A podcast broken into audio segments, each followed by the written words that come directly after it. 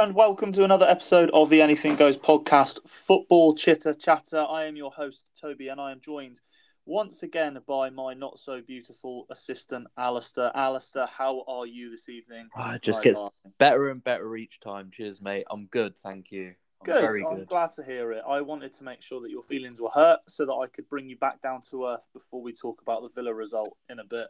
Um, but obviously, welcome to the Football Chitter Chatter podcast. Um, if you haven't already, make sure you follow us on Spotify, follow us on Instagram, like, share, and subscribe so that you can get all of our latest posts and the latest news. And speaking of the latest news, before we move on to our Premier League reaction, just wanted to give everyone a quick update on some of the goings on around Europe.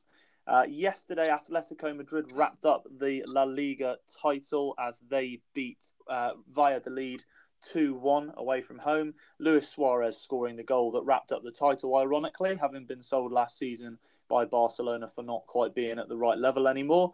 Um, and as with last um, podcast with the midweek special, we are currently going to be keeping an eye on all the results that are ongoing at the minute. So um, the top four race in Serie A is still ongoing. Juventus beating Bologna 4 0. Napoli nil nil with Hellas Verona at the minute, which means that Juventus will leapfrog Napoli into a Champions League spot. And in League 1 in France, um, it is between Angers and Lille. Uh, Angers. It's between Lille and Paris Saint Germain for who wins the title tonight. Lille currently two point, uh, sorry, one point ahead of Paris Saint Germain going into tonight's game. They're away at Angers, but they are winning 2 0, which means that as things stand, Lille will be winning the French league this evening. But our main reaction goes towards the Premier League. Alistair, how did you find the final day of the Premier League season? Uh, fantastic. I'd just like to say, you must be in your room for about an hour before practicing all those pronunciations for the uh, French league. Because. Um... no, I'm just, I'm just, I'm just point. knowledgeable just knowledgeable about football, unlike you, mate. Oh, cheers. Well, ask me anything about Villa. Go for it. I mean, I mean, what Angers, Lille, and Paris Saint Germain. That's all I said. I could talk about Rennes, Rennes, Nîmes, Saint Etienne, Dijon, Strasbourg. All right, all right Frenchy. Well, what's wrong with the French, mate? goal, goal! It's an early goal update this week, Alistair. Napoli have just scored against no Barcelona. Ooh. Napoli have literally just scored on the hour um, to take the lead, so they are back in the European places ahead of Juve. That makes um, things interesting. Nothing, nothing Juve can do. They are winning four 0 but they need Hellas Verona to score for them to get into the uh, Champions League. So we'll keep you updated on that. But Napoli currently lead and back in the Champions League for next season, as things stand. Um, but yeah, Premier League today. It was the final day of the season. We're obviously going to be focusing on the games that mattered more um, than the ones that were sort of dead rubbers. Uh, so we'll sort of run through the results shortly. But how did you find the day overall? Obviously, me and you were sending texts back and forth, yeah, pretty much all day. But how did you find it overall, like in terms of just keeping up with everything? Uh just brilliant. I love it. You know, last last game of the season, and um, I love it when there's still stuff to play for, and you know, mm. obviously relegation already done, title is done, but you know that top that race for the top four was still so exciting. Yeah, um, I loved it every minute of it. So um, yeah, brilliant. And you, you still got at, at, the moment the um, Italian and the uh, French league, so it's yeah, brilliant.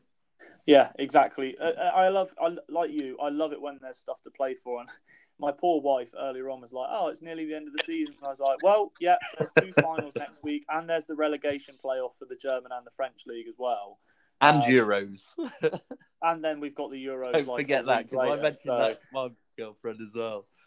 She yeah, they're absolutely. I was going to say they're absolutely furious that there's still going to be football through the summer.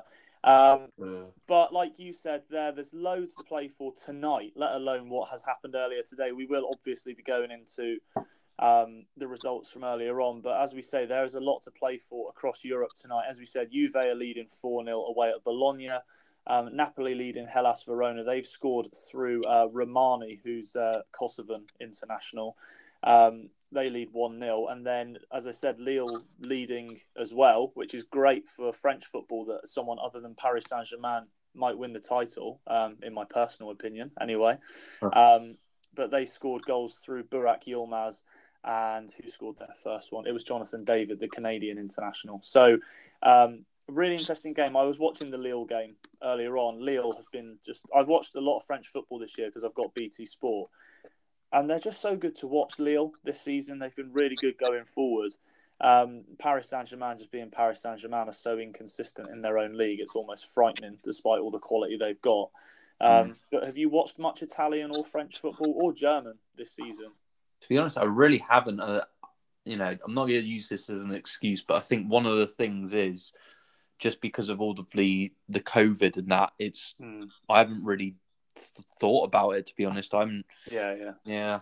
I think that's I've followed it. I have followed it. You know, yeah. I've been keeping track of it, but yeah, I haven't really watched much of it to be honest. So no, that's fair enough. I mean, yeah. I've used it as an excuse to watch it more, if anything, just because I've wanted to watch as much football to fill my time as possible. You know. Yeah. Um. So, like I say, I've watched a lot of French football. I do follow French football.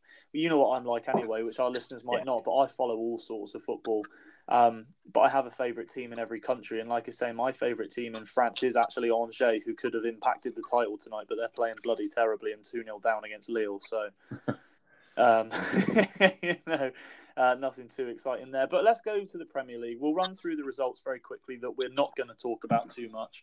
Um, so Arsenal beat Brighton and Hove Albion two 0 Arsenal um, you know, finished the season strongly, but they miss out on Europe for the first time since 1996. Pepe scored yeah. both goals for them. Um, Newcastle United will have a word on shortly, I'm sure, but um, Willock scored again. Uh, seven games in a row that Willock has scored for Newcastle now as they beat Fulham 2 0 at Craven Cottage. Leeds United beat relegated West Bromwich Albion 3 1 at home. Goals from Rodrigo, Kalvin Phillips, and Patrick Bamford in front of 10,000 Leeds United fans, with um, Hal Robson-Kanu getting the last goal in the league for West Brom this season. Um, Sheffield United, shockingly for me, beat Burnley 1 0. Mm. Um, goal from David McGoldrick won the game, um, scored after about 25 minutes, and then the other sort of dead rubber because these two were, you know, solid as to, in terms of where they were going to be this season uh, was Wolves one, Man United two. Um, before we go on to the exciting stuff in terms of like the race for the top four, really interested to see what your thoughts were when you heard that um, you know Nuno Espirito Santos is going to be leaving Wolves at the end of the season. Yeah, um, bit of, yeah, a bit of a surprise. Um, maybe it's kind of come to a bit of a natural ending. Yeah, I think he's um, probably taken them as far as he could, hasn't he? Yeah, and there's there's opportunities out there which I'm sure he'll jump on straight away. With, yeah, you know, there's possible like Real Madrid maybe or well, um, the the, the Spurs. Main, yeah, I was going to say the main um like link, the main rumor in football with regards to management this week is that Nuno Espirito will end up at Spurs next mm. season. Um, I suppose that is a step up for him, but at the same time I, I kind of would have wanted him to continue with Wolves because he could have done something really special there if he continued to develop them. He could have, um, but as we know, as far as we know, they've said that it's mutual agreements. Maybe they have yeah. just agreed that actually they've got someone else in mind. Maybe, maybe yeah. they they know where they want to go with another manager, um, and it's just that is like I said, just a, a natural ending, and it, and it just it kind of makes sense, really. I think. Yeah, yeah. Um, it could be a really nice fit. The Wolves job could be a really nice fit for someone like Eddie Howe as well. Mm-hmm. Like I could really see. Yeah, exactly. Um, yeah, I could see Eddie Howe going there and doing well. Um, so yeah, interesting movement in terms of the um, managerial side of things. Obviously, we'll talk about the league movements now. Then, in the Premier League, we knew exactly where we were going to start today. Um, was the race for the top four. Hmm. So Leicester City and Liverpool started behind Chelsea. So Chelsea were in third, Liverpool in fourth, ahead of Leicester on goal difference only. Liverpool played Crystal Palace at home, Leicester played Spurs at home, and Chelsea travelled to um, some absolute minnows that play in claret and blue. Um, the smallest team that play in claret and blue in the league, Aston Villa. Um, do you want to start with your your team, mate? I love it because it's like every every kind of episode now is a, a five minutes of me just ranting on about Villa, isn't it? Well, yeah, because you're the only one who wants to talk about Villa. I can speak about them for so long. So yeah, you know, well, I'm no, just gonna let's I'm talk about it because No, mate, I will because I, I'm. I watched the game. yeah, And, I mean, it's um, first and, and- foremost, before you go on a rant, it's an unbelievably good result to finish the season for Villa, and what has been Yeah. a great season for Villa as well. I think that um, Dean Smith, for what you know, um, what's the word? I don't want to say that you give him shit, but for some of the grief that he takes from Villa fans and fans in general for the style of football Villa have played at times, um, and his team selections at times. I think that he deserves a lot of credit for the way that he's progressed the club since last summer. Um, obviously, a lot of people were looking at you finishing in the bottom half, maybe near relegation again. Mm. But really good progress, some really good signings that he's made. The squad looks like it's got quality throughout now. Um, Yeah. So that's sort of my piece on it. Another thing I just want to add really quickly, and I'm sure you'll go into it, is that Chelsea continue to struggle going into a Champions League final. You know, they've lost their last Mm. three now. Um, Mm. you know, they lost to Arsenal, they lost to Leicester in the cup final, and now they've lost to Aston Villa. Um, Obviously, they beat Leicester in the other Premier League game, but three of their last four they've lost going into a Champions League final. So really important that Chelsea have a good week of training up until um, up until that final in Portugal. But Alistair, the floor is yours. Talk to me about Aston Villa's win over Chelsea today. Yeah. Um, well, I'll go on to the points that you said. Like, Yeah. in my opinion, I don't think Dean Smith has, like, yet he. I've been a bit of a critic of him in certain points. I don't think his um, style of play is necessarily anything that I'm worried about or concerned about. More than anything, it was the second part you said, the tactical decisions and sometimes the sub. Yeah, well, tactically the substitutes and um, what he does tactic wise on the pitch. Um, Yes. So yeah, maybe it's part partly style of play, but at the same time, I'm I'm always excited to see Villa play. Um, like I said last last week, um, we deserve or not last week. It was on midweek. This gone. Um, we deserve to be where we are. Um, The table doesn't lie, and again, reiterating the points, he has made four really kind of smart signings, and I think that that's going to be the case in this um, transfer window as well. That it'll just be we've got a good basis now, and I look at some players in there. I what I, I was speaking to you about it uh, during the game, like Nakamba, for example, was Yeah. absolutely phenomenal in that game, in my Well, opinion. we mentioned him in the in the midweek special. I, I am a genuine fan of Mm. Nakamba, and he's struggled to get into the team. Mm. Um, but he's really, I think, uh, the best way to sort of summarize him up as of late is he's really taken his opportunity when he's come into the team. Hundred percent. You know, like that what he offers Villa is something which um, the likes of Luiz and McGinn don't offer. Mm. And when you have L- Luiz and McGinn in there, they're two great individual players, but it's all about balance, isn't it? And the thing Yeah. is, you need someone holding back and really kind of dominating that midfield and you know making the runs back, getting the tackles in. All of and Nakamba did that non-stop today. Mm. And the thing about that was, it allowed McGinn to go forward and do what he does best. And he did that today again. You know, just really quickly whilst you're talking, I'm really sorry to interrupt, but there's a huge development in Serie A. Uh. Napoli have conceded an equaliser to Hellas Wow. Verona. Um, so Diego Faraoni has scored for Hellas Verona. Hopefully, Hmm. you like that pronunciation of Faraoni. Um, so he has scored, which means that again, as we mentioned beforehand, Juve are now in the um, Champions League places. They're back in fourth place as a result of that goal. So um, Twenty minutes left, isn't it? So yeah, so barely any time now. Um, but as I say, we'll keep you updated. Alistair, sorry, carry on where you are.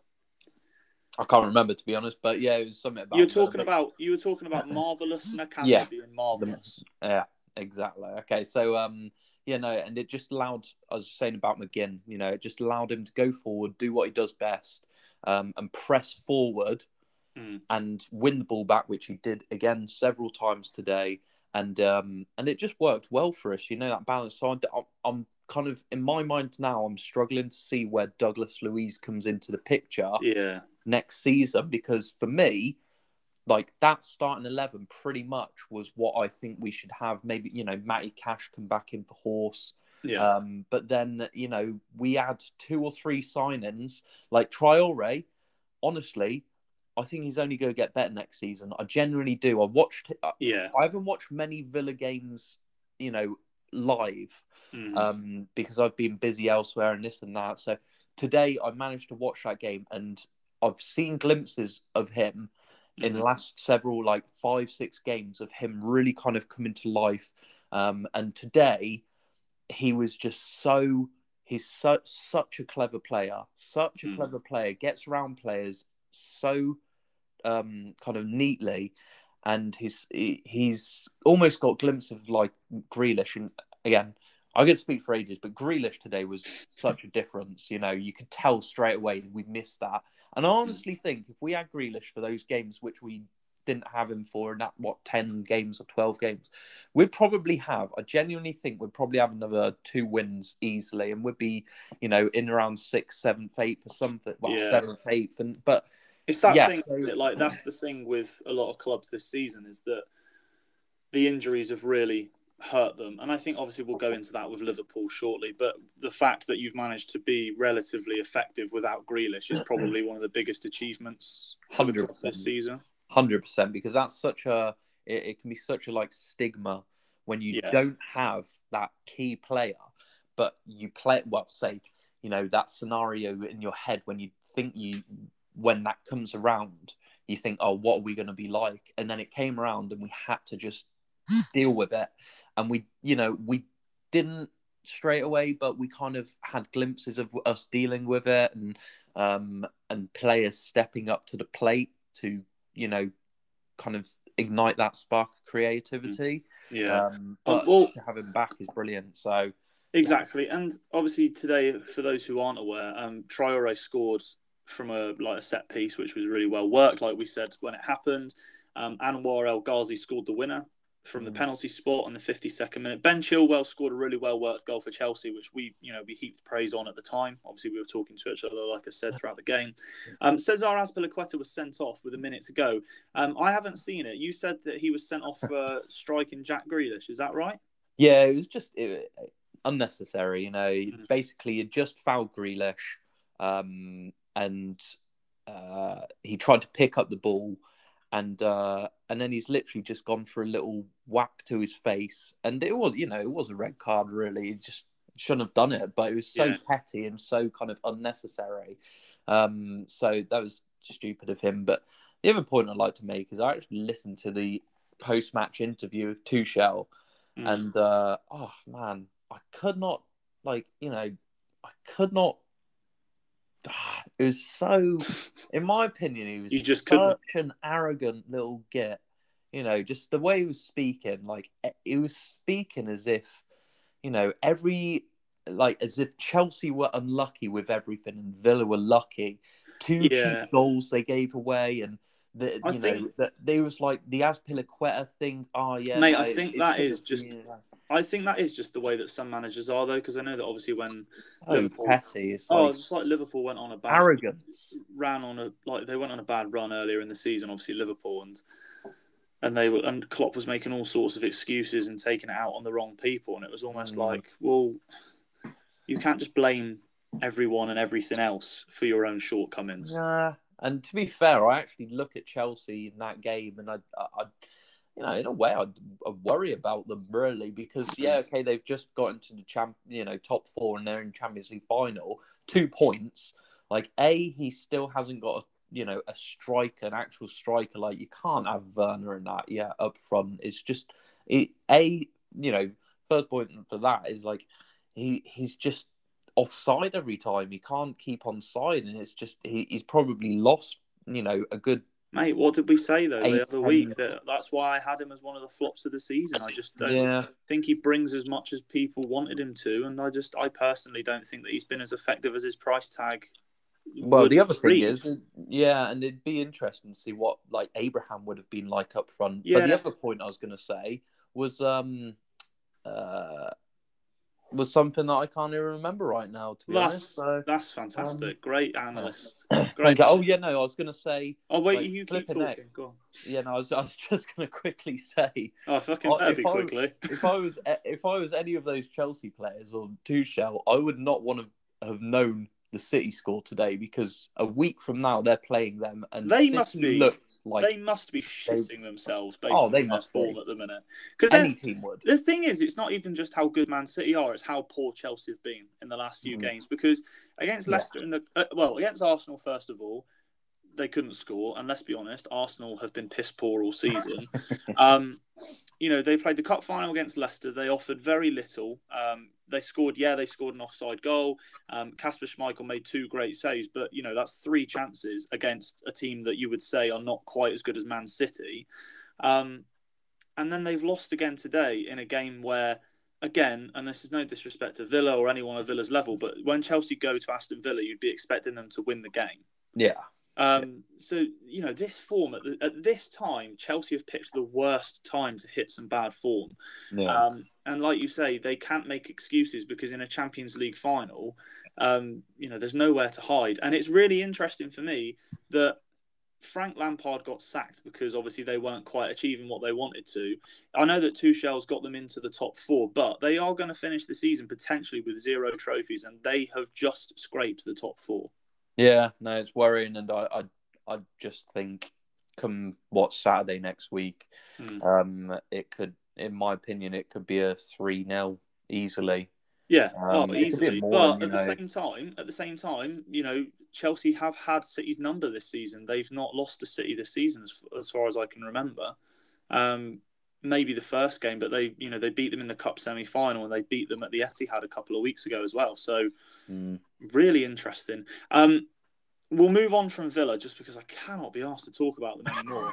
um, one, I just wanted to do one really quick update, and this is in Serie A, um, just to keep everyone up to date on exactly what's happening there. Um, obviously, next season we've got the um, Europa Conference League, ne- like that starts, um, which is obviously like the third level of European competition, and just really interestingly, AS Roma, you know, Yeah. obviously have Jose Mourinho going there to be their manager next season as things stand, are not going to be playing European football next season because they're Mm. losing away at Spezia, and Sassuolo have just taken a 2 0 lead against Lazio, which has put them into seventh, which is that final European spot.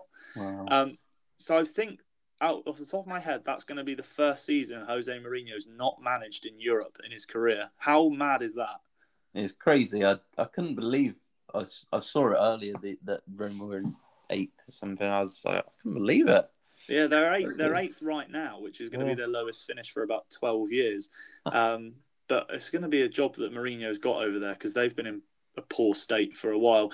Um, also, just to keep everyone updated again, uh, Napoli are still hold, being held by Hellas Verona at home, and in the French league, PSG and Lille both winning. So that means that Lille are winning the title as things stand.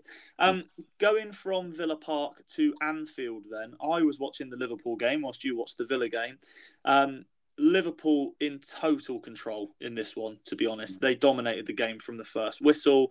Um, it was a really slow start from Liverpool. So Palace did start the better. They had a couple of half chances at the start of the game.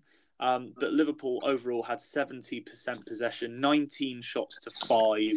Um, and in the second half, especially, Liverpool just got their foot on the ball and maintained the pace of the game to what they wanted, or sorry, how they wanted it to happen.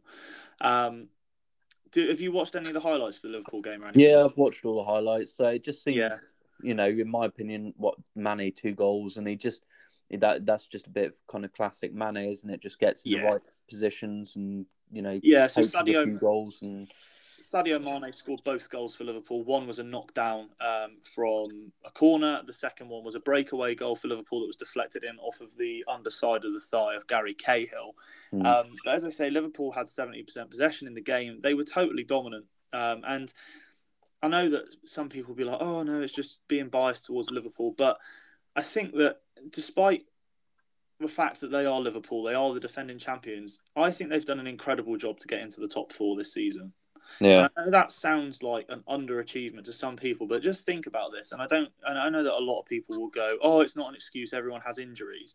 Um, but like you said with Grealish a minute ago, if you you should be able to function without one key player or a couple of key players, yeah.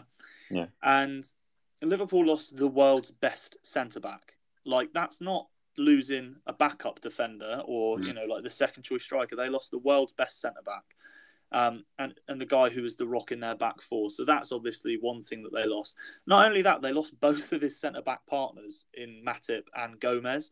So it's not like Liverpool were making excuses like some managers like Tuchel have been, who have got a deeper squad. Do you know what I mean? Yeah. Um, but also on top of that, they've also had injuries in midfield. They've also had, um, you know, like players going in and out of form as players do.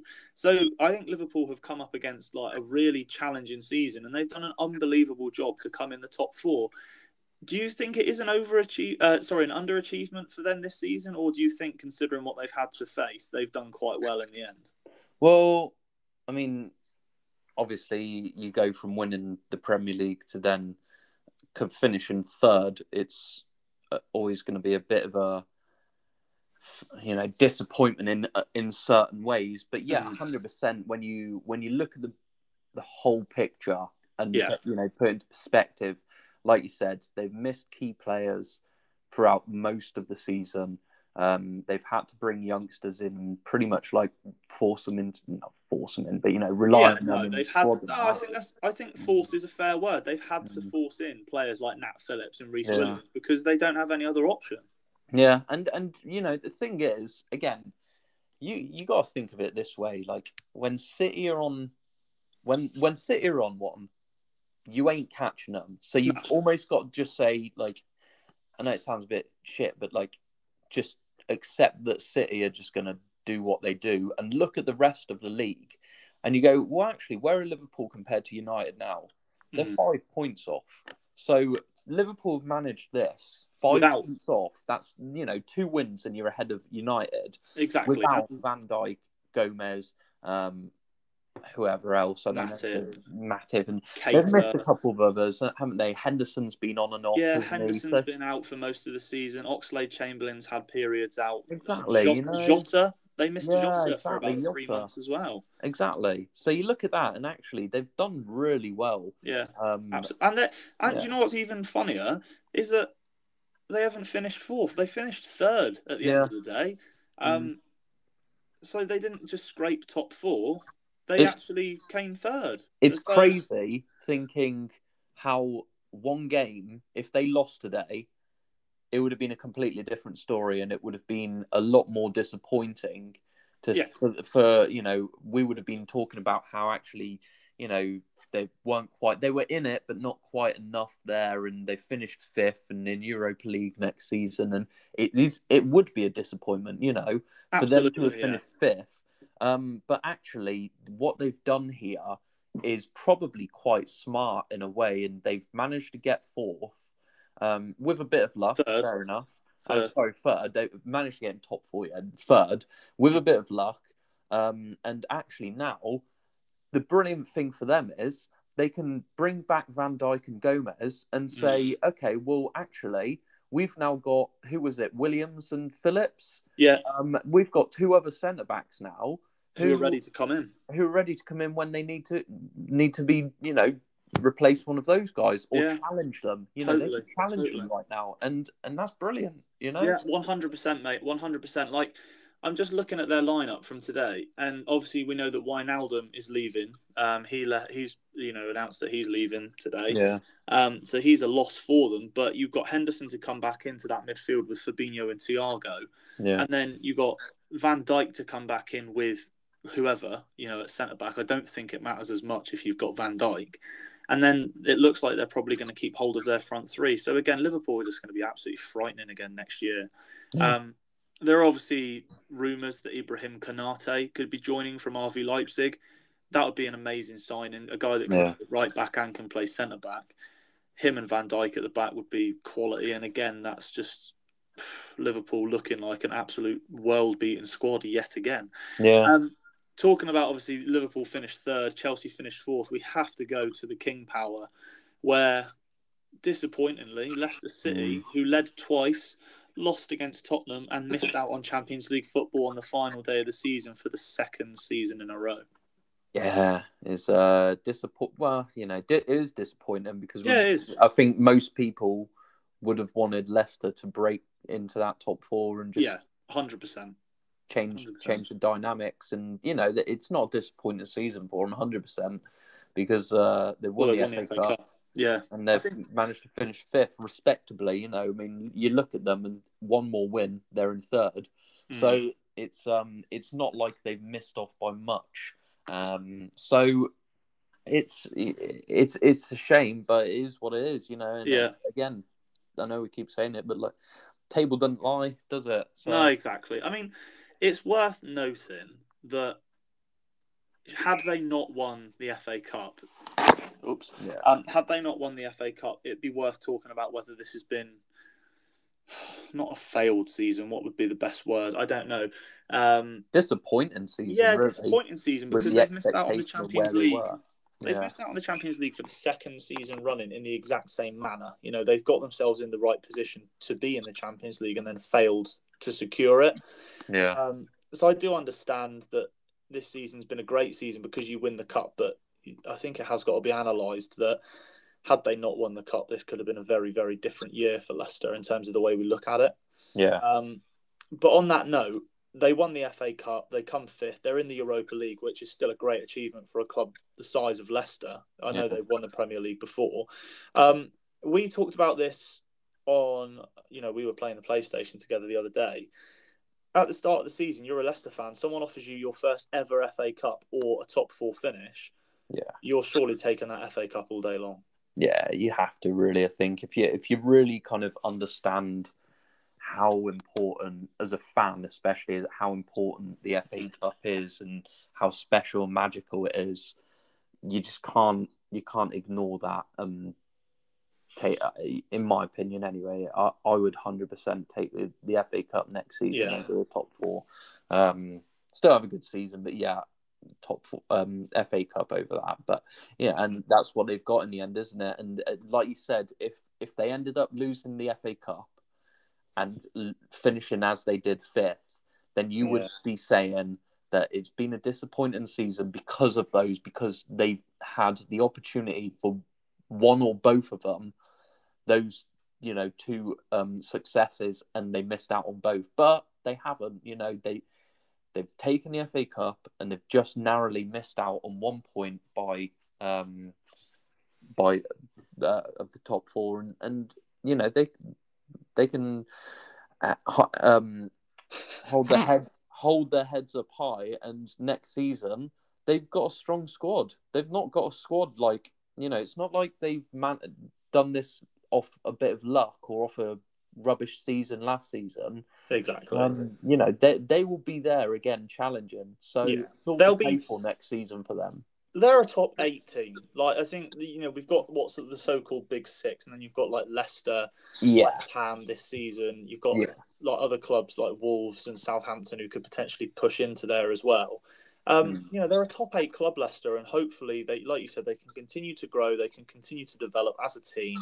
Yeah. Um, and they'll be pushing towards not necessarily league titles, but they'll be pushing towards that Champions League qualification every season. And you, Well- I, I expect them to be there, there or thereabouts again next season, one hundred percent. Well, you Um, look just quickly. You just look at the table and you Mm. go from third to eighth, where Arsenal are. It's eight points. Yeah, And actually, you look at that and you go, well, Arsenal really they've only missed out on Champions League by what seven point? No, six points. And and it, it- it's funny how Arsenal, like just quickly, how Arsenal's season has just gone from a horrendous one, and it's still not great. Obviously, I'd, eighth, I'd still but- say it's, I'd still say it's horrendous to be honest. I mean, they've But when you 100% agree, 100% agree. But when you look at that and you say, well, two wins and then they would have been in Champions League, we're Mm. talking again. I know we've said it a couple of times, but we're talking a completely different story. If they got two more wins, then we'd be saying how they've managed a ma- you know a master class and they've they've somehow got into the Champions League. won't yeah, I think I will know? say, sorry, I will say, I think that Arsenal have been lucky in their running. Other than Chelsea, they've played teams that have got nothing to play for. Mm. Um, I don't want to. I know this sounds really harsh in the way that I'm going to say this, but I don't want to give Arsenal too much credit for finishing the season strongly because, you know, like in a horse race, if a horse comes last by half an hour but still finishes the race, you don't give it credit, do you? well, Do you know what I mean? So, like, I, I understand that we're saying, yeah, Arsenal finished the season strongly. Nicola Pepe's got some great numbers for the end of the season, but at the end of the day, they've missed out on Champions League football for the first time in what was it like 25 years Mm. and they haven't got to a cup final to make up for that or anything like that you know they've gone out Yeah. with a whimper in the champ in the europa league they've not signed anyone who's really taken the club forward if anything i think that they've regressed from last season Mm. um so yeah i i completely understand what you mean but i just think yeah the tables i think with with the, the table looks a lot closer because obviously Liverpool have picked up those points to close that gap. Whereas beforehand, like the Liverpools and the West Hams were a little bit further off Leicester and Chelsea, weren't they? So yeah. yeah, it's just a weird one. But no, I do. I understand where you're coming from, but I just don't want to give. Do you know what I mean? I don't want to give Arsenal. I wouldn't want to give any other clubs like Newcastle either that have picked up. Yeah, I know what you mean. I do. I don't want to give them too much credit for having a good end to the season because realistically, you don't Yeah. carry that into next season, do you? Because you've now got like six, seven weeks of the Euros, or, or sorry, like a gap, then the Euros, then another gap. So it's not like you're transitioning straight into the next season. So it's not like you've got anything to carry across, is it? Mm. Yeah, that's fair enough. No, I get. Um, one final result we haven't mentioned, and I've left this till last because obviously they won the league this season. Um, Man City five, Everton nil. Goals from De Bruyne, Jesus, Foden, and I'm really glad to see that Sergio Aguero got two in his final game for the club. Um, like you said beforehand, once they get going, it's like a train. You can't stop them really. Yeah. Um, Man City, Premier League champions 2020 2021. An unbelievable squad, unbelievable achievement, and potentially a you know Champions League trophy to come as well. Yep, it's um, it's funny, isn't it? You just you looked at them last season when obviously Liverpool won, and you you go like you know what what happened that season? Where Mm. where did it go wrong? But then they've just taken you know picked up picked up where they left off the season before, and um and you know here they are. They're Well, yeah, dominated exactly. the league, and and they're like you said, they're in Champions League final. I'm pretty much saying they're going to win it. Mm. Um, and and then you go into next season, and they've got they've got a, a good squad, haven't they? You know, you look at it like, oh, I, I'm so excited to look at Foden next season. You know, Oh, Uh, I cannot wait. Uh, when he plays Villa, I'm you know shitting myself. But a- after that, I can't wait to see him in every game. no, me too. I th- he's you know we've we're going to come on to ones to watch yeah, shortly, which is sort of a, a this is a spoiler for that, but I'm so keen to see what Foden can do with more game time next season, and Mm. also I'm really keen to see what they do recruitment wise in the summer. We know that Harry Kane wants to leave Tottenham, and we know that Harry um, that Sergio Aguero is leaving Manchester City. Whether he goes in there or not, we'll have to wait and see. But I'm really interested to see how they recruit and whether they do replace Sergio as he goes out of the club this summer. yeah, no, definitely. Um, Don't fall asleep yet, mate. Yeah. I know, mate. Yeah, it's uh, it's been a long day, but I'm, Has I'm, been a long day. I'm holding in. I'm hold holding in there because we're almost at the uh, debate part. Um, Yeah. But yeah, Manchester City comfortable winners against an inconsistent Everton side who I've sort of criticised a lot this season, which may be unfair Yeah. to some people. But I, I just remember at the start of the season, like Villa, a little bit, everyone was so excited about Everton, and they've ended up finishing tenth. Yeah, I, I, again, you just look at the like.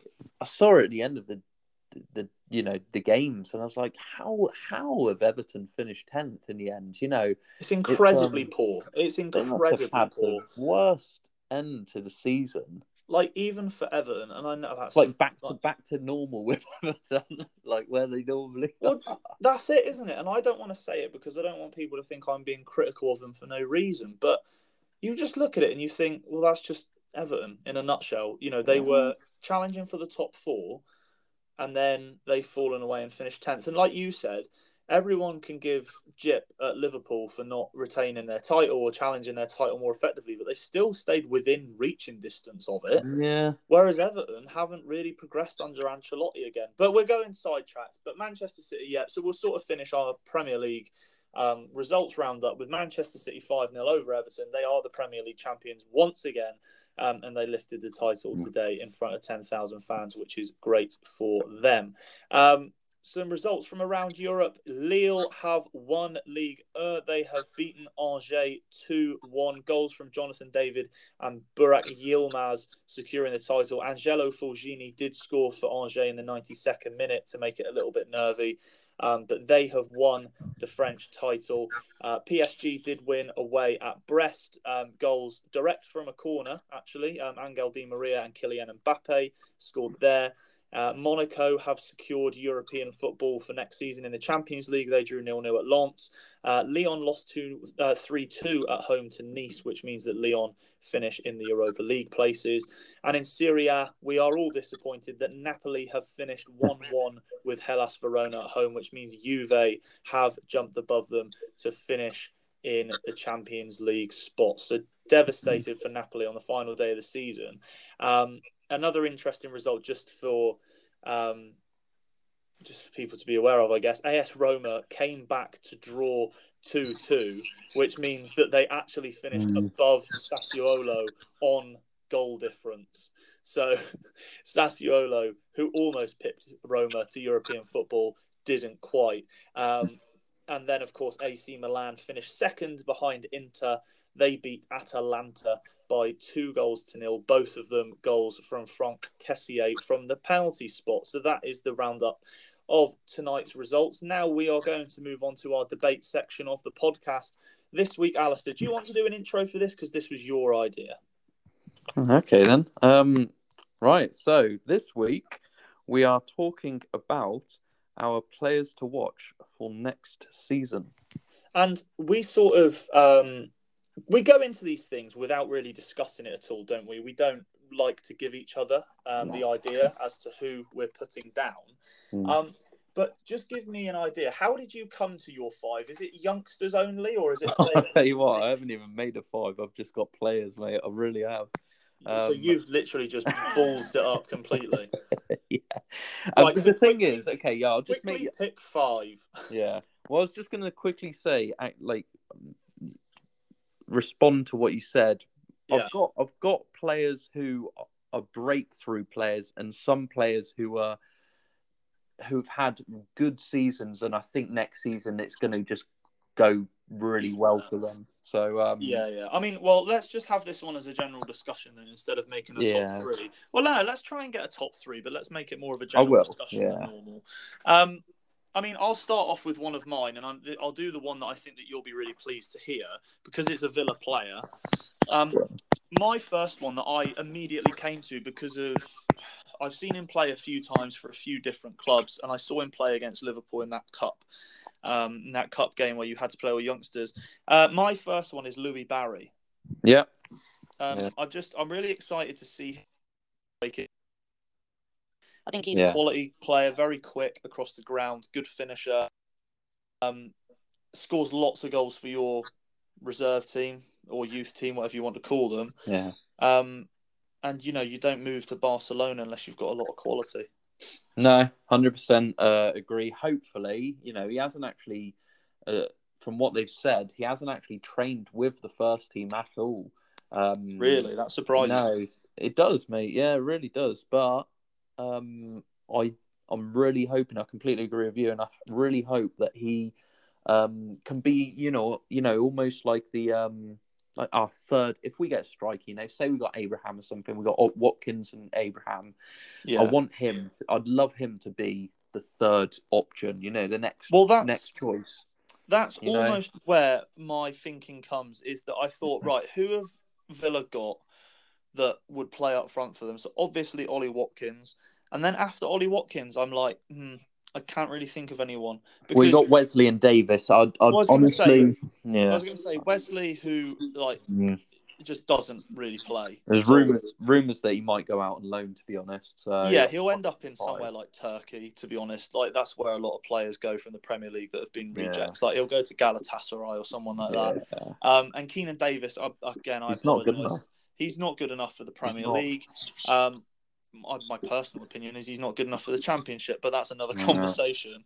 Um, but Louis Barry could be the one to come off the bench when you guys need someone. Like, yeah, if you're going to get Tammy Abraham, great, um, but you don't need to sign two more because you've got someone who's just you know, ready made to come in and potentially change games for you. Well, well, that's the thing, and that's the that's the thinking of you know our owners as well, for example, and and you know our back backgrounds backroom staff. They're they're trying to do these things to sign these youngsters, so we don't mm. have to spend so much in the transfer window, and um and you know, I mean, we have signed so many promising players, like obviously though like Barry and Chukwuemeka and Philogene Bidace, we've signed this Kyrie Pierre um, mm. from Bristol Rovers recently, and we've been signed like you know we're linked with so many other youngsters. So we're doing the right thing, and we're building from our youth. And it just goes to show because like Grealish is the prime example, and we want that with more players. So exactly. it's um it is really going to be interesting. I really, I, I'm the same as you. I really hope that he breaks into the team. He gets. I hope he gets some. You know, in in the pre uh, preseason, he gets to train with the first team because yeah, that that Liverpool game, just that one game, he was so cool and collected on that on, in that goal that he scored. That I just he has to be someone who's pushing the first team next season. Yeah, you know? well, that's it, isn't it? Like that's the um, that's just it. Like in the preseason, that's the opportunity for players to come in and impress. And as much as I want to see him get into the team, he has to make it happen as well. Yeah. Um. So yeah, overall, just a fantastic player that I'm really excited to see. Do you want to go for one of yours? Yeah. Um. I'm gonna do. We doing top five now? Or we just doing some random? Just go for like talk about five or six of the ones that you've got, and then we'll decide a top three based on the. Okay. So. Oh, okay. okay, I'll go with this one. Uh, Willock. Yeah, I yeah, think next job. season, you know, if if as Arteta stated already that they plan on bringing him back to Arsenal, yeah. you know, these again, I watched the highlights of him today. He's just so confident on the ball, and he runs towards defense, defense, you know, the defense and that, and he's mm. he again, maybe he's something that just Arsenal have missed that that drive forward, and he's is is really exciting. You know, he's he's gone and scored in seven games in a row for mm. Newcastle. Um, I'm excited to see him next season. You know, really. He's top player. He's top top player. Like genuinely, is a quality quality player, and I was surprised that Arsenal let him go because he's got the ability to make a difference. Yeah. Um, one thing I will say is, like you said, it'll be interesting to see how he's introduced into that Arsenal squad next season. Yeah it depends on how they want to play in terms of what's the best way to say it in terms of like their formation and their tactics because it would be a really good thing to see if they were able to get um, if they were able to get Willock and Saka and Tierney and Smith Rowe all in the same team. Yeah. Yeah, definitely. It would be really interesting. I mm. mean, I yeah, I didn't really think of Willock because I think of him already as like an established like top like top player, and because it's a one to watch list, I, I, sort of think the reason I didn't have him on my list basically is because I don't know whether he'll get the opportunity at Arsenal next season or if he'll end up sitting on the bloody bench. So you reckon they'll still play the likes of Aubameyang and Lacazette and you know all of those. It depends, doesn't it? Because he's done it this season and he could have not, but he decided to loan out Willock instead of play him. Well, I mean, if he's if he's come out and said Arteta's come out and said, you know, thank you very much, kind of we're going to have him back next season. Surely he is thinking, right, this is one of the players I need to, you know, establish and gel into the first team now and start using a couple fresh players because let's face it, the likes of Aubameyang, Lacazette, even Pepe to a certain extent, they haven't been consistent enough yeah, but in the season. How, but how many times have you heard a manager say, "Yeah, we need this player," or "We want this player," and then not used them before? You know, like off the top of my head, well, even like a couple of weeks ago, we talked about like transfer flops, and I know it's slightly different, but players are brought in to play and then don't. We mm. talked about players like Donny van der Beek, for example. Yeah. You know, it's not. It's never. All I think is it's never a guarantee, especially with Arsenal, because because just because I don't think that Arteta knows what his best system is and who are the best personnel for that system. And in a way, you have to believe that he's going to trust Aubameyang over a Willock.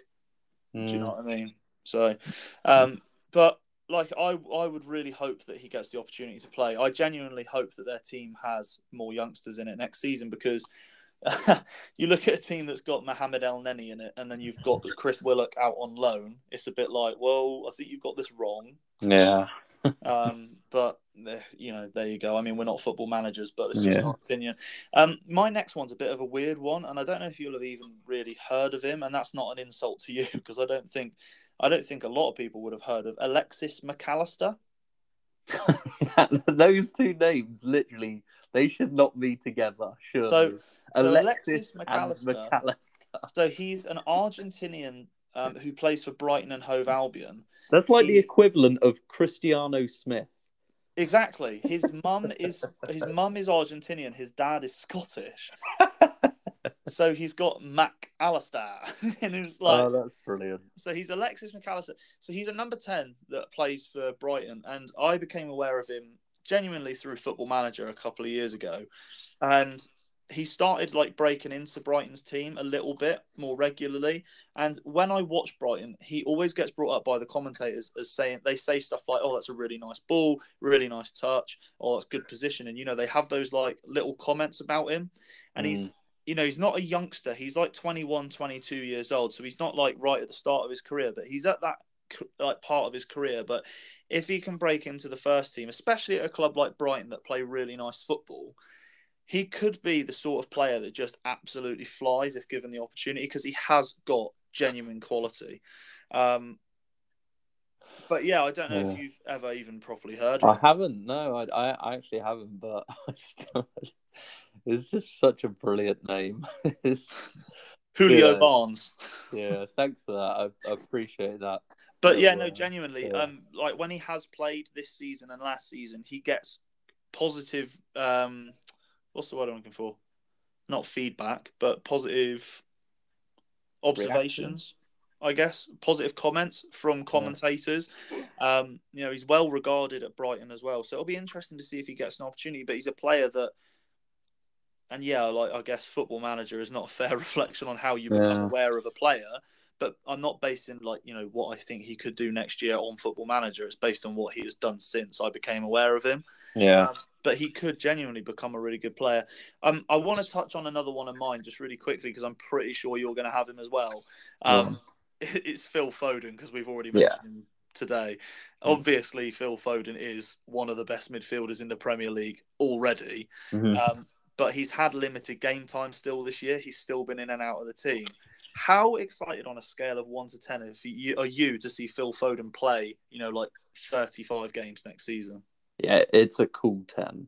Yeah. It's a cool 10. I mean, I think just quickly, I'd, I'd say actually, I think the fact that he has been on in and out of the team this season has been a good thing for him because, mm. you know, to be heavily relied on that quickly because you know last season he was in and out a tiniest bit wasn't he yeah and you got a glimpse of him and then for him to come in and be like a regular all the time for the whole season, I think wouldn't have done him the best of good, you mm. know. Um, but you know, next season, make him a first team regular, definitely, in my opinion.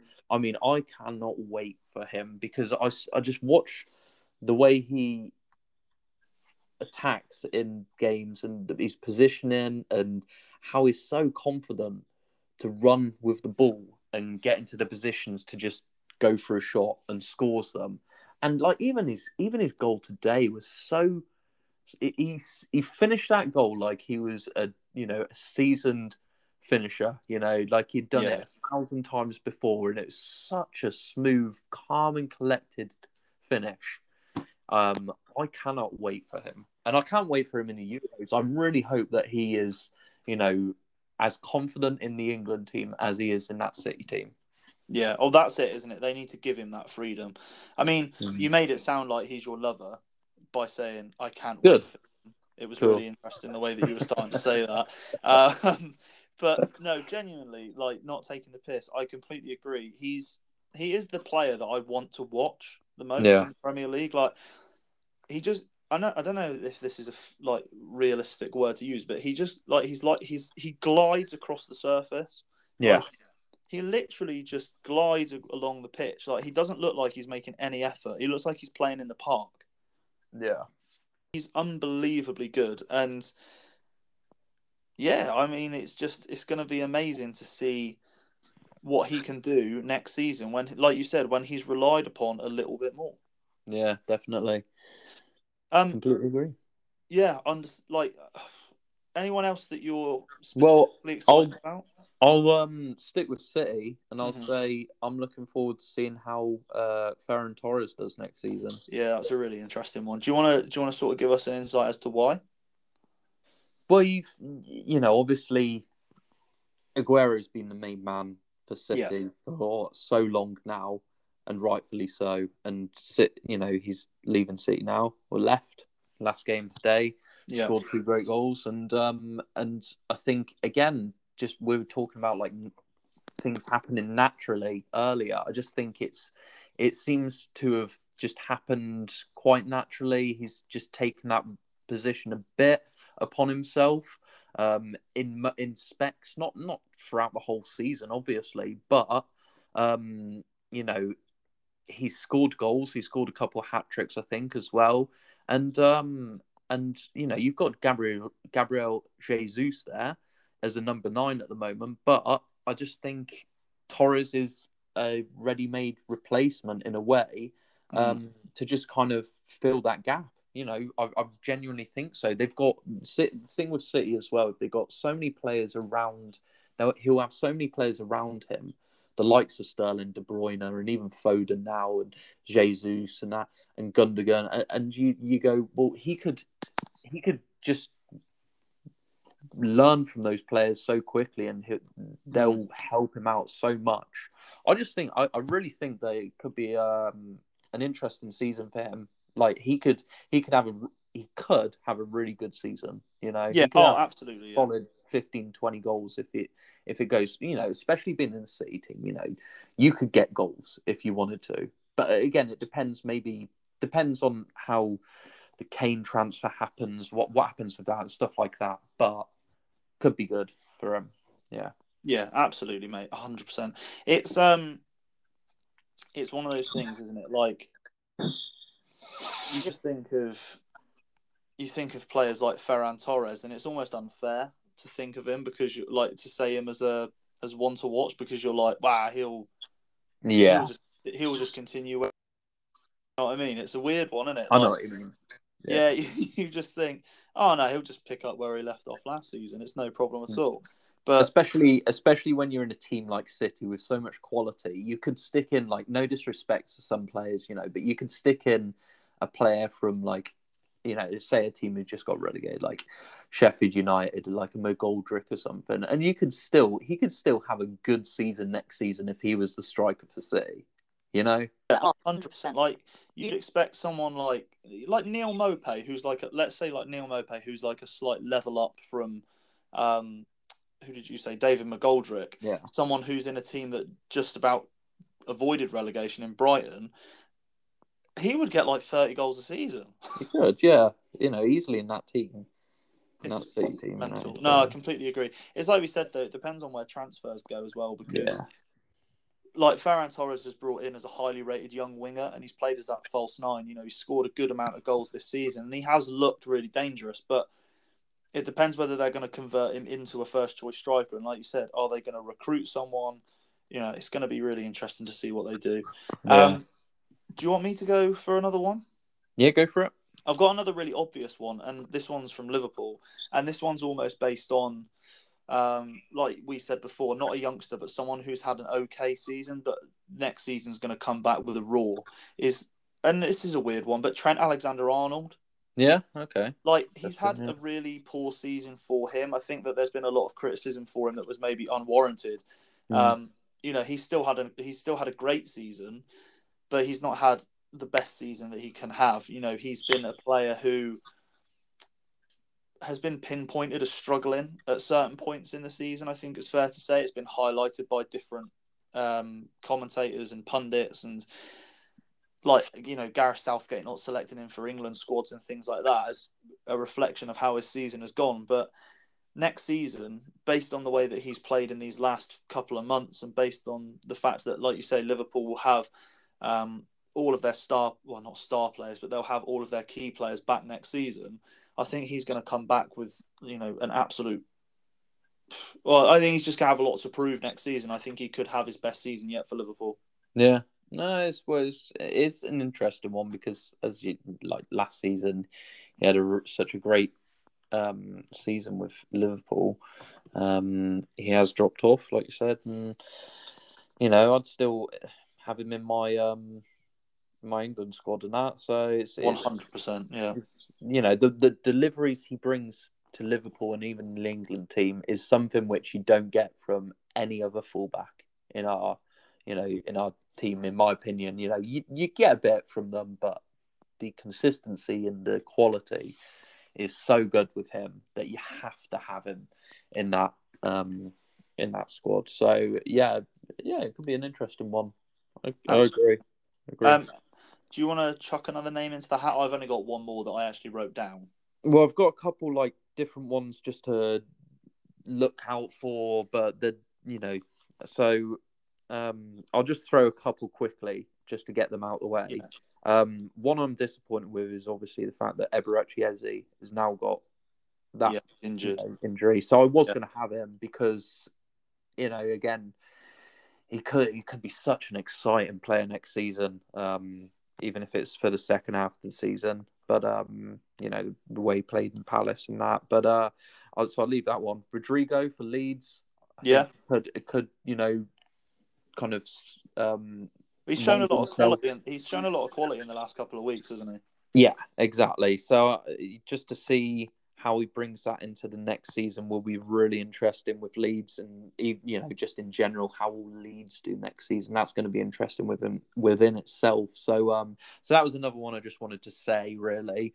Um mm. I've got I've got four more um but I'll just say the one which I'll um put as my next one to look out for, which I'm hoping will be the case. Oh, you just don't you just don't know with United. Um, Mason Greenwood. Yeah, it's a good shout. He was one of mine that I thought of putting, but like I said, I did a five. Yeah. Um, so he missed out for my top one. But yeah, no, definitely. Do you want to? Do you want to like? Yeah, I mean, more depth on that. Again, I, the reason why I say it just depends on how United, how, what their plans are next season is like you know, obviously is one of their strikers. Is he going to be one of the main two, maybe you know, well, main two strikers next season? You just don't know with mm. United, and that's the problem. I think he could be. You know, they've already said that he's one of is probably the best finisher at United at the moment. Yeah. You've mm. got him. You've got Rashford, Cavani, Martial, um, Lingard. At the moment, now he's back off is yeah. than that. And and you go, okay, there's five players here. I think they've probably got a couple more. Um, but you look at those and you go, well, the thing is, he's 19 years old, and you go, like, what? They need to sell a couple of them, really. Cavani's staying, so okay, like, what do you do with Rashford, Lingard, Martial? I would like to think that they, you know, Ole Gunnar Solskjaer would be, you know, would say, okay, we got Cavani. Um, let's just use Greenwood a bit more. Let's bring him into the squad. But I just don't think they're going to rely on him as a as their main striker, especially the fact that they're going to want to push for the Premier League title next season. You know, no mm. matter what people think, whether they're good enough for it or not, in their mind, they're going to want to. They finish second. They're going to want to push City next season. And are you going to be able to do that whilst nurturing Greenwood into the team still? because he's I don't know how many goals he's got this season, but I don't think it's many. Like I don't don't know if he's got double figures or not. It, it might have. He has in all competitions, but I'm not sure in the Premier League. But in like just the Premier League, I don't think he has. And, no. and you know, if you're going to be one of the top teams, if you're going to win the Premier League, you're going to want a, a striker who's got 20, 20 goals plus, and a seasoned striker like mm. Harry Kane might be something that United, for example, might look at and go, okay, if we want to win the Premier League this season, this is the kind of player we need to have. So if that's the case, I I worry that Greenwood won't get the game time that he Yeah. needs to get. But That's I the hope he does. no. Go on. It's just that's the problem, isn't it? Like, and that's sort of something that Graham Souness brought up on Saturday, foot, um, on Monday Night Football the other week. I think was that United's squad at the minute, despite all the net spend, you know, all the money that they've spent, their net spend being ridiculous, Yeah, they they they still don't have a good enough squad. yeah, and it just shows like there's evidence that if you give the opportunity to the youngsters they can make a difference. Like marcus rashford luke shaw like yes they brought luke shaw from southampton but given the opportunity and he comes good you know they've got scott mctominay in their midfield who is arguably their most important midfielder because he's the only one to me who is consistent other than bruno fernandes yeah, um, you know, and then you've got the quality of Mason Greenwood coming through as well. They have to give him more of a chance because I would rather see him in the team. If I'm a United fan, I'd rather see him in the team than Martial. For God's sake, Martial does nothing yeah. for 90 minutes most of the time. Um, but yeah, I totally agree with you. Would you would you take him to the Euros as part of the England squad? No, well, I wouldn't take it. I did think about it the other day. I I did that um, on BBC Sport, the Yeah, whom you take, and and I I just I just wouldn't. You know, I don't I don't think.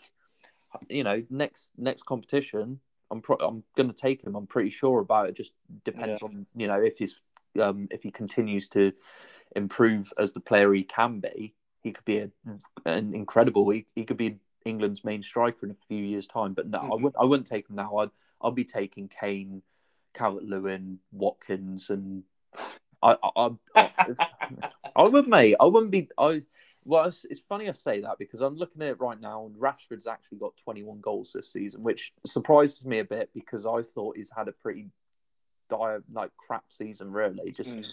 not been there all with it. Um, and I still wouldn't take him personally. Like, I'd take Rashford over Watkins. yeah, I, I, I see that. I, I get that. You know, I'm not a coming, massive. I'm coming Marcus from. Ra- I'm not a massive Marcus Rashford apologist. Like, I'm not a massive Marcus Rashford fan. I'm just like, and it's not even on reputation or club or anything like that. But if I had one of Marcus Rashford or Ollie Watkins sat next to me to bring off the bench because we're losing against someone in like the quarter final, Mm, I'd put on Marcus Rashford because more than anything, he's got more goals at Premier League and international level. yeah. and he's got more experience of big games. No, it's fair enough. I, I, that- I can't argue with that. yeah, I, I- I really, mate, you know more than anyone because we talk so often. I love Ollie Watkins. I think he's absolutely quality, but I just, yeah, I just don't think that you can take him over the likes of Rashford or, like you mentioned, I would 100% be taking Calvert Lewin as well. Yeah, you know, I, I, I don't agree with that. You know, I'm coming from a biased perspective. Yeah, yeah. Obviously a Villa fan, but um, no, that's fair. That's fair enough. You know, I, I just look at sometimes I look at, you know, I look at the the club teams. You know, the, the teams in um, I look at look at them as club teams, and in, I'm trying to think what I'm trying to say, but as an international team and a club team, I look Yeah. at the players individually, and I just I think of like a player like Rashford. I just some players just don't perform at the international level, you know, and I just Yeah, and I've seen it. You know, you watch it so often in the last like few years, and there's some players, and I just you know the likes of again Lingard, Rashford, they're just not quite with it. Even Yeah. no, I'm not going to be biased with those. Like even Sancho, even Sancho hasn't really been yeah. It with Sancho is one that's really struggled. You know, and you look at Bellingham, like Bellingham's first game for England, flipping heck, he made such a difference. He was so like confident and uh, you know, uh, like forward minded with the ball. But it, just to cut in really quickly because I completely understand what you're saying and I understand where you're going, but it's that risk versus reward thing, isn't it? Because Mhm. can, like, say he takes Ollie Watkins, and I, um, it could be an, any number of players, like because Yeah. we're talking about Ollie Watkins just because you mentioned him, but Ollie Watkins, you take him over Rashford, that would. You know, it would probably cause some sort of fuss around the country, but it would be accepted because everyone trusts Gareth Southgate, right?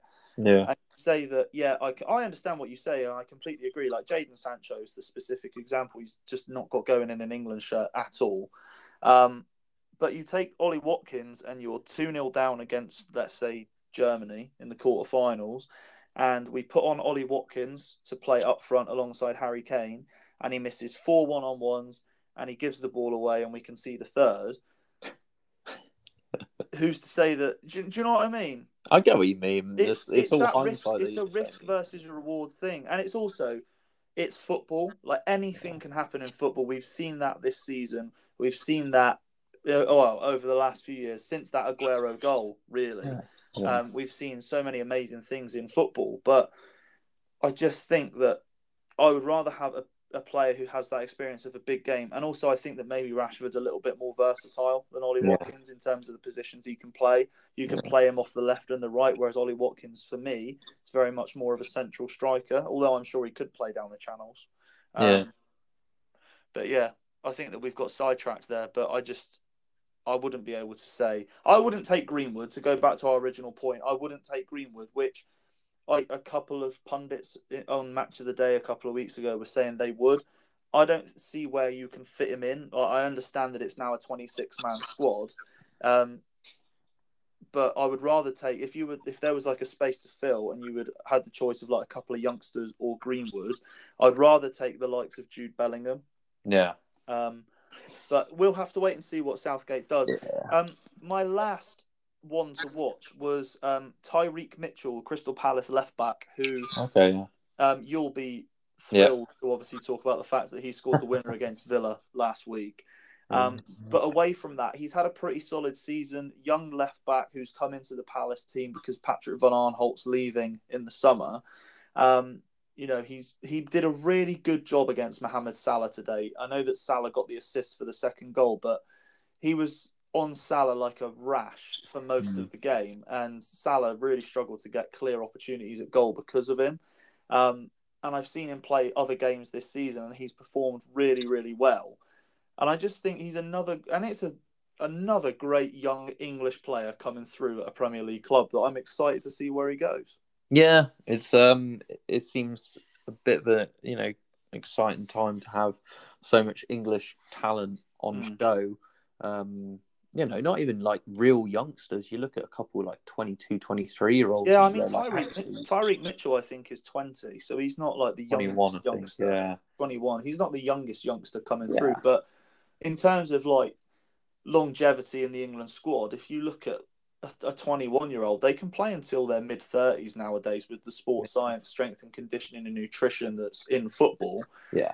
Um, yeah, I just think that he's really exciting and he's not necessarily like the sort of left back that you look at these days and think, oh, like the sexy left back in terms of the way he plays. Do you know what I mean? Like he doesn't get yeah. up, doesn't put loads of crosses into the box. Although, I suppose I'm just counteracting my own point. He might be able to because that's not the way that Palace have played under, under Hodgson, is it? So yeah. maybe he is an attacking fullback and we've just not seen it yet. But I like the fact that he's quality defensively, and I think that he's got a promising career ahead of him. And I could see him going to a bigger club in the yeah. future, especially if like if West Ham, for example, become a consistent European side, or Leicester stay up in and around the European football like we talked about earlier, or if Villa push on, you know, if Villa yeah. get on to that next level, maybe they look at someone like him. Yeah, maybe. Really interesting, but yeah, an exciting player nonetheless. Have you got any others you wanted to mention just briefly? Um, briefly mentioned. So I've got one more who I want to, you know, player to watch. There's two I briefly mention mm. um, who are going to come up from the championship. So one is going to be Emi Buendia. Yeah, Norwich. Yeah, we've seen him in the Premier League already. Like really, really yeah. good player. So that'll be interesting. And yeah. um, and if they come up, which I'm hoping they do, um, Brentford, Brentford. striker Ivan Toney. Yeah, I mean Ivan Toney is a really interesting player because in the two semi-finals so far. Um, have you watched them? Yeah. Yeah, I don't think that he's had the best games. No. Um, I think he's struggled to make an impact in the games. Swans, Swansea, not Swansea. Who they play? Um, they oh, played Bournemouth. Bournemouth. Bournemouth. Thank you. Yeah, I went complete. Um, yeah. yeah. So they obviously played Bournemouth, who were a good side, but I didn't think Ivan Toney did much to impress. So it'll be really interesting to see what he's able to do if he comes into the Premier League.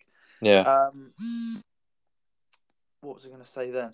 But um, yeah, no, I totally agree. It'll also be interesting if he's actually at Brentford, whether they come up next season or not, because Yeah. he's been linked with obviously a few big clubs. He has obviously, I don't know if you remember this, he has actually played in the Premier League before. Did you know that? Um, I didn't know. So he used to play for Newcastle, Oh, really? and he Oh, played a few Premier League games for Newcastle United before going out on loan to like I think he went to Oh. Northampton. Yeah. where he then got sold to Peterborough and then off he went to become Oh, wow. this absolutely quality player. Yeah. Um, but yeah, no, it's just unbelievable that Ivan Toney's had. He's one of those players like a Vardy, almost not quite as low a level, but he's worked his way back up through the leagues. Yeah. Um, but yeah, no, definitely one to watch. Ivan Toney. It'd be really interesting because it's like Patrick Bamford in a way. Can he do it in the Premier League after going away and proving himself a little bit? Yeah. Do you want my really, um? really good shout. Did you have one more? You said as well. Can you guess who it is? Is it one of those Villa youngsters? Carney Chukwuemeka. Oh, woohoo! Go on then. no, I've already talked about him a bit, but yeah, it, for, from Villa's perspective, he seems like the natural, not replacement for Grealish, but the naturally like next Grealish Yeah, um, to come through the ranks, you know, and he's he's played the last two games, you know, come on for the last two games against Spurs and uh, Chelsea, and okay, yeah, you know, Spurs game straight away, he was on for two minutes and he hit the post, like brilliant. This game, he's got like twenty minutes under his belt. Mm. Um, didn't really do much at all.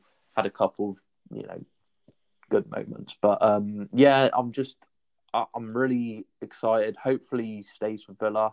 I can't see him going, but hopefully, he um he does stay. And next season, I just think he's he's going to be a regular on the bench Mm. and to come on, and hopefully throughout that season, it'll be.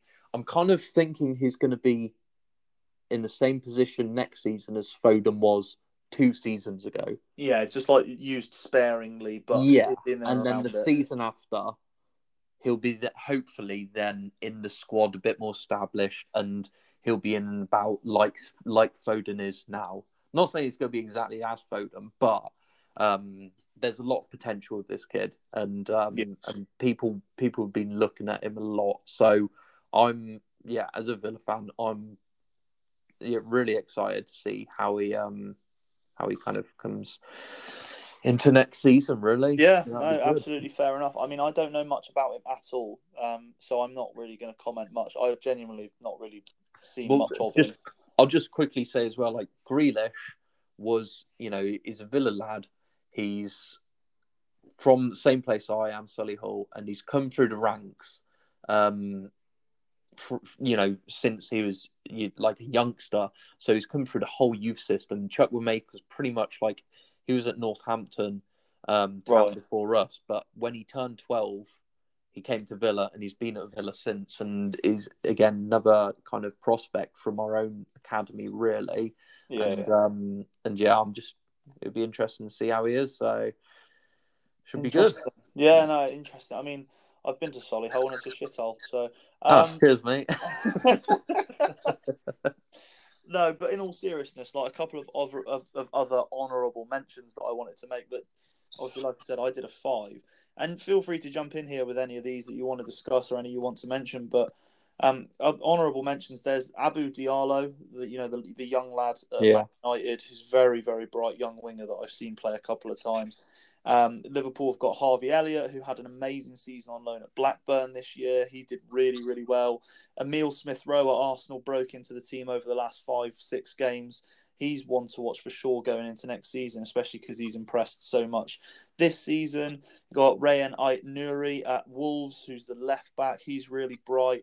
You've got um, Troy Parrott at Tottenham. If Harry uh, Harry Kane is going to leave, he could be a youngster who's going to get a lot more game time for them.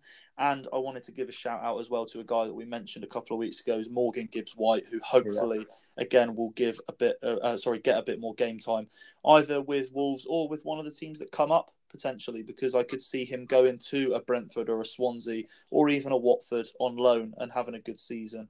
So um, yeah, you know, a shout out to him as well because we're both big fans of Gibbs White. Especially Um, on FIFA. Exactly, you love him on FIFA. I think he's decent on Football Manager, and that's where we are. Um,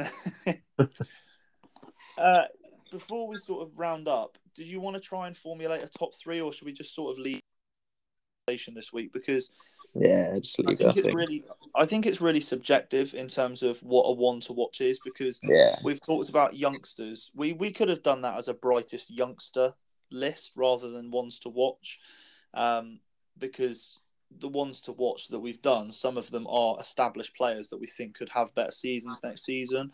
Like you could even throw in players like um, Steven Bergwijn at Spurs, who has barely played this year, but you know comes in. He's still only like 24, 25, and he's absolutely class, but he's just Yeah. not given an opportunity. You know, you could look at players of, you know, that age and that quality that just haven't played Mm. um, which could be another list in itself another week. But yeah, I think that we've covered some really good players there, and hopefully, like we say, we'll be able to see them as they come through next year. And I'm sure that we've missed out some that people will be sending us messages, hopefully, to say that we should have included. Um, Sorry, I won't keep you up for much longer, mate. You're terrible. You are. You see, this is the thing. You we go Yeah, it's well, it's later than ten o'clock, mate, and you know that's my bedtime. So Well, don't talk so much about bloody Chukwuemeka then. anyway, Well, we won't I- have to for a while now, anyway. well, exactly. We're moving on to the Euros, baby. oh Um, yeah, Well, next week's podcast will be a special about the Europa League and the Champions League finals.